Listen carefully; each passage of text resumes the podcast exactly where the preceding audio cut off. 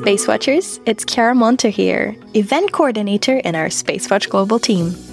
This year, I am part of the first cohort of the Space for Business program, the first European Executive Space Business program. In March, we had our first module in St. Gallen, Switzerland.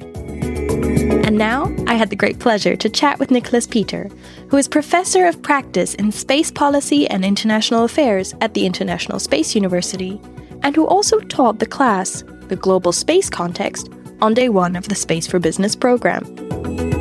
This is Space Cafe Radio, your channel about trends, cool people, and real conferences. Enjoy! Thank you so much for agreeing uh, to our Space Cafe radio interview. Last time we met was uh, when you gave your lecture on the global space context on day one of the Space for Business program in St. So it's wonderful to see you again. Could you give us a brief introduction of yourself and your background, please? Yes, yes. So um, my name is Nicolas Peter. I'm uh, working at uh, ISU, the International Space University that is based in uh, Strasbourg uh, where I'm a professor of the practice of space policy and international affairs. So I've joined the organization ISU last fall, and I'm there dealing with all topics related to space policy, economics, and law in all ISU programs. That that means I am teaching to our master cohort in the program, but also all different activities, including executive education. And I also am serving as head of the newly created Space Policy and Entrepreneurship Lab, which is a unique uh, research lab hosted at ISU that brings together the, the, the, the rigorous academic research and with the practitioner experience on those topics that are shaping the, the global space economy right now. And we are doing uh, a series of studies and, and different activities that leads really try to understand better the changing space context, and that's what I, I, I talked about in, St. Gallen. Because to have, it's important for everyone to have a good uh, overview of, of the trend of the space sector, and that's why it's it's important. We we felt that was important to to provide this platform that do not exist at the worldwide level, and we bring the strengths of ISU networks into our research activities. That's really wonderful to hear. Also, hearing about the space entrepreneurship part, um, because that links very well to also what I wanted to discuss, which is we've started this Space for Business program journey. What gets you excited about a course like this? And does it relate to the gaps you see in space education? Yes, because it's uh, the the course is, is very interesting because it's bringing people together of from different corners from Europe, but also different backgrounds and different uh, intention and, and objectives, and that's what uh, executive education is about. It's really try to accelerate the development, and that's something we I, I see uh, positive because that's something I'm doing on my day-to-day job. Is really trying to help to push to challenge the participant to the deep various activities we might be doing. But also for that, you need to understand who they are, what they want. And so you can really adapt to, to the audience, to the partner. And uh, I'm really excited by, about the opportunity to make the, the space economy grow. The space economy in general is, is very important. There is not one day in in the modern economy that is not dependent on space activities. So that you take your car, that you go to the bank, that you use internet. We all rely on, on space services and product, even though we tend to forget about that because it's invisible. It's invisible, but nonetheless, it's everywhere. You know, if you go running, you you have a, a, a global navigation satellite uh, chipset in your watch. If you are moving with your smartphone, the same. Everything is linked, and people do not understand that. But it's it's really space is big. It's not an euphemism. It's space is big. There's room for everyone, and now it's try to see to make sure that we have good companies good startup, good entrepreneurs that take risks, that find a place in Europe to grow. And that's what is really motivating. Yeah, I think that's a really exciting notion. And I completely agree with the fact that we, we don't even realize how much of our everyday lives is so dependent on space. I mean, even that we're communicating now. I'd love to dive in more to discuss the link of the changing space context, also in terms of policy and economy. So, maybe what are some examples where you really see the connection between also space policy and business? It might be a platitude what we say, but the, the, sector is changing really fast. And it's changing fast at, at different levels because you have new players coming in Those can be new governments, and I will maybe call them the disruptors because you have uh, new countries uh, engaging into space, but not in the traditional way like in the 60s at the beginning of the space race where you need to develop everything in-house you need to develop the industry at the same time that you develop the institutions now you have institutions you're moving around and say okay i want to do space i don't want to develop a launcher i don't want to develop this type of capability but i want to be involved in that niche you don't need to be involved in the full spectrum. You don't need to, to, for instance, to start with space science mission. There are countries that say, I want to be involved in this sector to create a new branch in the economy of my of my country. And this is very something new and is very disrupting the way space agencies, some space agency worldwide or some countries act because they have their own business model. And mm. this is completely new. Before we were talking about business model for company, but no, this is a mistake because there's also business model for agencies. But then if you talk about the, the role of the private sector, it's completely changing because before we had the, the legacy companies that were the traditional aerospace uh, giants that were uh, where space was a big part of it as well as other other dimensions such as you know uh, defense or aeronautics but then you had new just space company coming in, and now you have new startups that are also coming in. So it's the, the ecosystem is very much changing, and you don't necessarily need to be in a um, very historic uh, space country to be involved into space. But you can really be spread out around the world, and you can see that there are different hubs, innovation hubs popping up, and you have new countries, editorial new companies being created in a very non-traditional space ecosystem that do doing extremely well.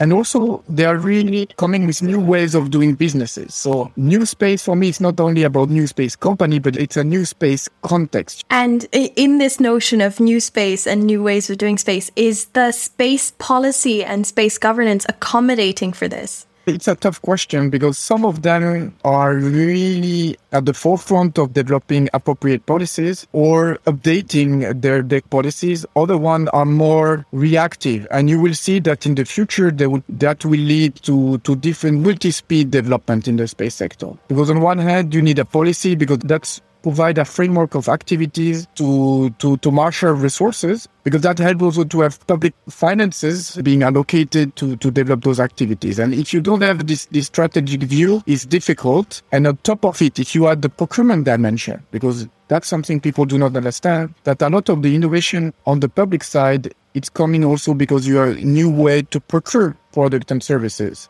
And if you are a state and you are not realizing that, you are putting your industry at a disadvantage because they are not, they cannot have the backing that they should uh, expect by uh, not only because it's the space sector, but, but because it's a deep tech or a high tech sector. Mm-hmm. And that that's really important. And that's why policy is very important. I remember in your presentation, you talked a lot also about the role of governments and that government has moved from a developer to a customer to a partner. Do you see that role or that government will really change this role that they have further? And does this mean that there's going to be a big switch in space governance as well? Well, is the trend is it's it's there, and there are really uh, changes because we, we see that some of the governments are, are positioning themselves or pivoting. You know, if, if you are talking about startup, I think sometimes it's good to use you know the terms that we use for the private sector as well for the public sector because then if you are talking about entrepreneurship, we should be able to to convey the same terminology so that everyone understands what we're talking about and. in, in that context, some states are pivoting in the way they do space because some of them are have really strong infrastructure and have been used to do space in a certain way.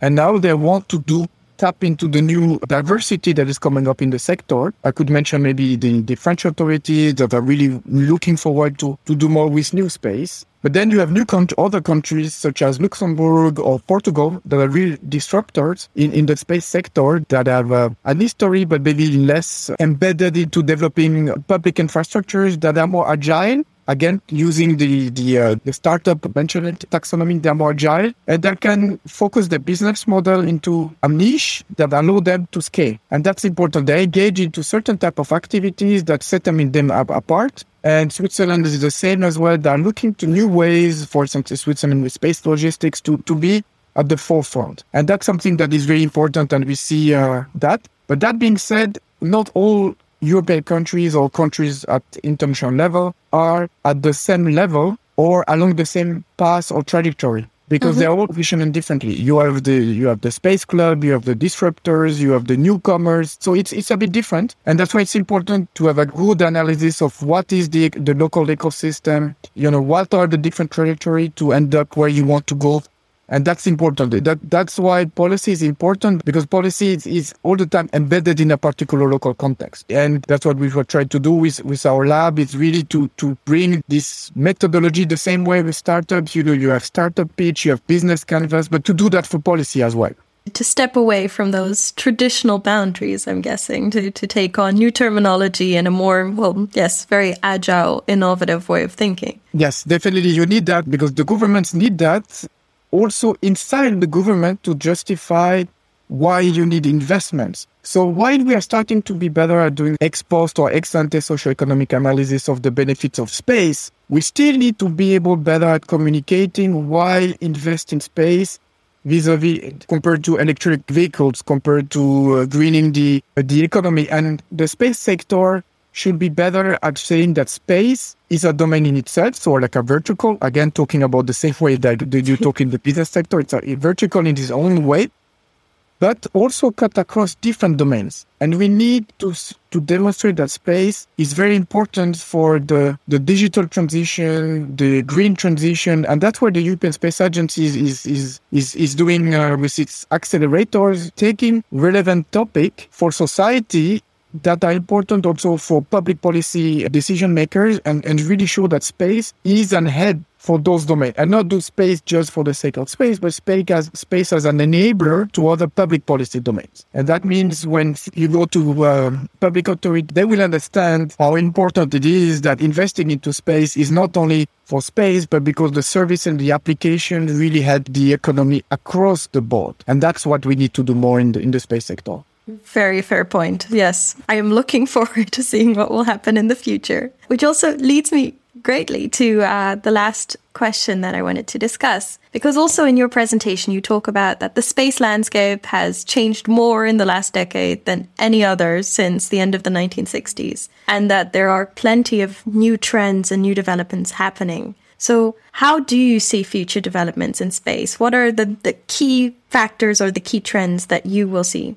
So there are different trends coming out right now. So it's either the, the perfect opportunity or the perfect storm, depending on how you see it uh, especially for Europe in space. But first, I, I, will, I will mention the fact that the global space economy is growing. It's growing fast, but also it has been resilient to the COVID crisis. And that's something we, we are very lucky and fortunate. Depending on where, where you sit, you, you can see different numbers for the global space economy, but it's between 350 uh, US dollar to certain estimates going close to 400. So I prefer to give a range rather than a number. But with this range, you can see if you now take that as a global space economy and you compare to the GDP of a country, because sometimes is good to put that in perspective. Again, just to give an order of magnitude, here is not what the number is important, but if you pick a global space economy of about 360 billion US dollar, that puts you around the size of the 40th economy worldwide. So about the size of a country like Colombia. So, okay, then there, there are shortcomings in terms of methodology, but it's important to understand what we're talking about. It's a domain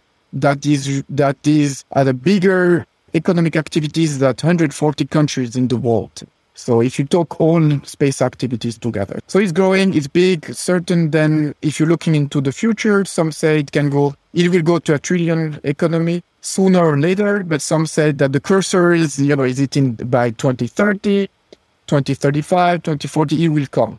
Even though we have inflation, it might even come faster. But it's coming. So why that? Because there is massive influx of public investment, sustained investment. So we can see that there is still a growth of, of the global investment in the space sector, public investment, where, okay, the US is still the lion's share, it's about 60%. Europe collectively about 15, 16%. And then you have China uh, picking up very fast. So you can see there's a big public investments into the sector. But at the same time, you have a lot of private sector investments. And that's what is very interesting is to see that if you look at the way the, the amount of, of money being invested uh, in, in different startups, in different businesses, it's very mind blowing because it's the number are big. You know, we have, and that's what I talked in, in St. Gallen, we have now an hectocorn in the space sector with SpaceX. So for the one that for, uh, for our listener that do not know what's a hectacorn, hectocorn is you know you have a unicorn, decacorn, and a hectocorn. So it's a company,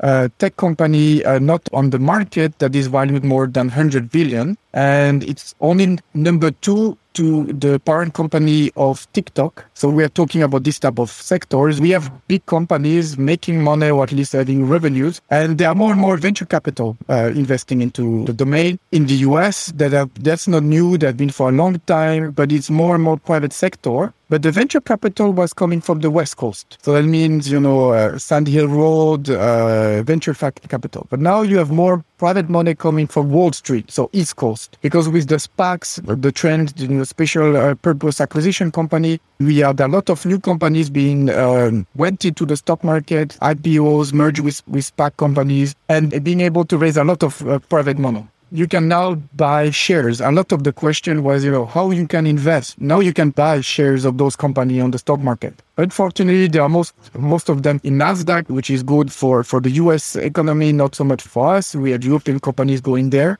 So I really hope that uh, there will be certain uh, companies on the stock market in Europe that would be also willing or providing condition for European startups to go raise private money from Europe. So you have a lot of money coming in you have also new business models because you have a technological revolution, you have a new mindset.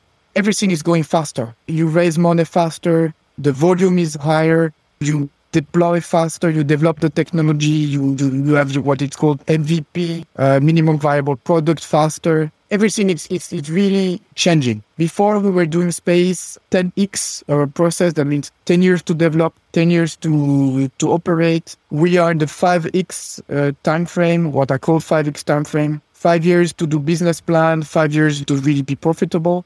But we are going to 1x now with one year because it's really, it has never been a better time to raise private money. With good ideas, good business plan, good teams, you can raise money fast. There are a lot of opportunities to access to space. So all of that, it's, we are really seeing a, a shift and now we have to adapt to that. So also good for anyone out there listening with a good idea. This is the yes. time. Yeah, indeed, it's it's the time. But at the same time, you know, space is big. Mm-hmm. Space is also full of opportunities. But we have to be mindful that we need to be careful the way we use space. Indeed. Because the space sector, if we want, you know, I talked about the trillion billion economy, trillion uh, US dollar economy, that will only come into existence if we can be better at managing managing our space environment. In the course, I showed some projection of, of numbers of, of uh, satellites going into space, but I think people need to understand that there have been about 12,000 satellites launched since the beginning of the space age and, and Sputnik 1. And 10% were last year. We had uh, last year the highest attempt of orbital launchers ever.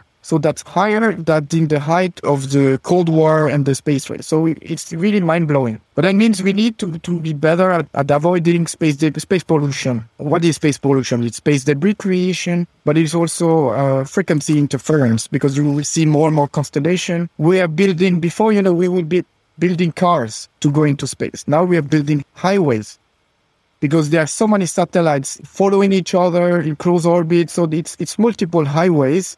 So unfortunately for me, we're moving from, you know, the roads we have wherever we grew up, uh, maybe roads in the countryside to now super highway exchanges with, with highways, floors of different levels with, you can join from highway to highways. And that was difficult. And that's why we also we're used to have rules of the roads for cars, individual cars, but now we're going to highways. We need to develop norms and standards so that everyone follow the rules. So we need to know what's going on, and that's going to be very important. And we need to be able to reduce the amount of debris that are in space right now. It's like climate change. It will not, even if we, if we stop debris creation, it will not stop. We have to, to move into, we have to be space debris neutral. We have to be net zero we have to be more innovative and we and that's where policy is very important. Right now we we have technical uh, solution being developed but those technological solution outpace the legal and political framework that we, we currently have in place. And so we need to be more innovative there. You make European Commission or the European Space Agency are looking into that, which is great. But we need we need to be very much here again forward looking to be able to develop ways should we do taxes? We need a carrot and we need a stick. That's always in public policy. It's always what you, you need to have. But the taxes should not be the carrot. So it should be the stick. But we need to look into that, how to do it, how, how to develop that. And that's, that's going to be one of the big elements that will help to see if we really go to this trillion space economy. And something that I'm very uh, concerned about, we need to have this economy that is inclusive and not only just for the North. It needs to be for, for everyone. And when I mean everyone, this country from the south, the east, the west, it needs to give a chance to everyone. Because if now we put into place regulation that put the barrier to entry higher, that where the technology is, we are talking right now about a splinter net uh, with the current uh, crisis we are living in. We should avoid doing the same for the space sector. So we need to be able to help the newcomers from Africa, from Latin America, to follow with the rules that if we put rules and, and norms into place, that we help them to learn from that, that they don't see that we are putting a new barrier to them to entry. Because the mm-hmm. consequence is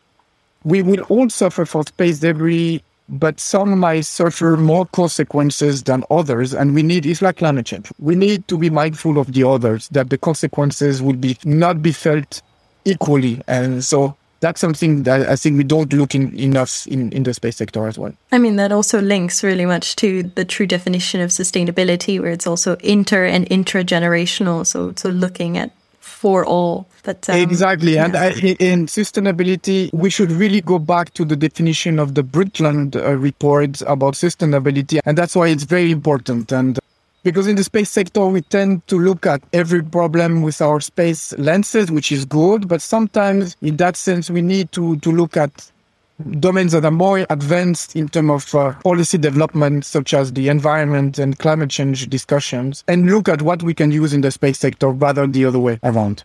Definitely a very good point. Yeah. Those sectors are out there. Why not learn from what they've done?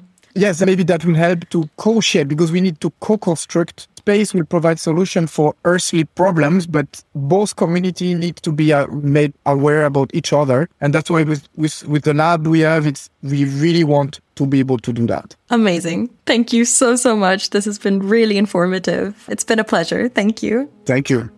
This was the end of our episode, but please don't forget to check out our full program of Space Cafe Radio, where we offer interviews, insights, and editorial comments on the space sector. Thank you all very much for listening. And with that, I leave you for today. And don't forget, become a space watcher. Bye!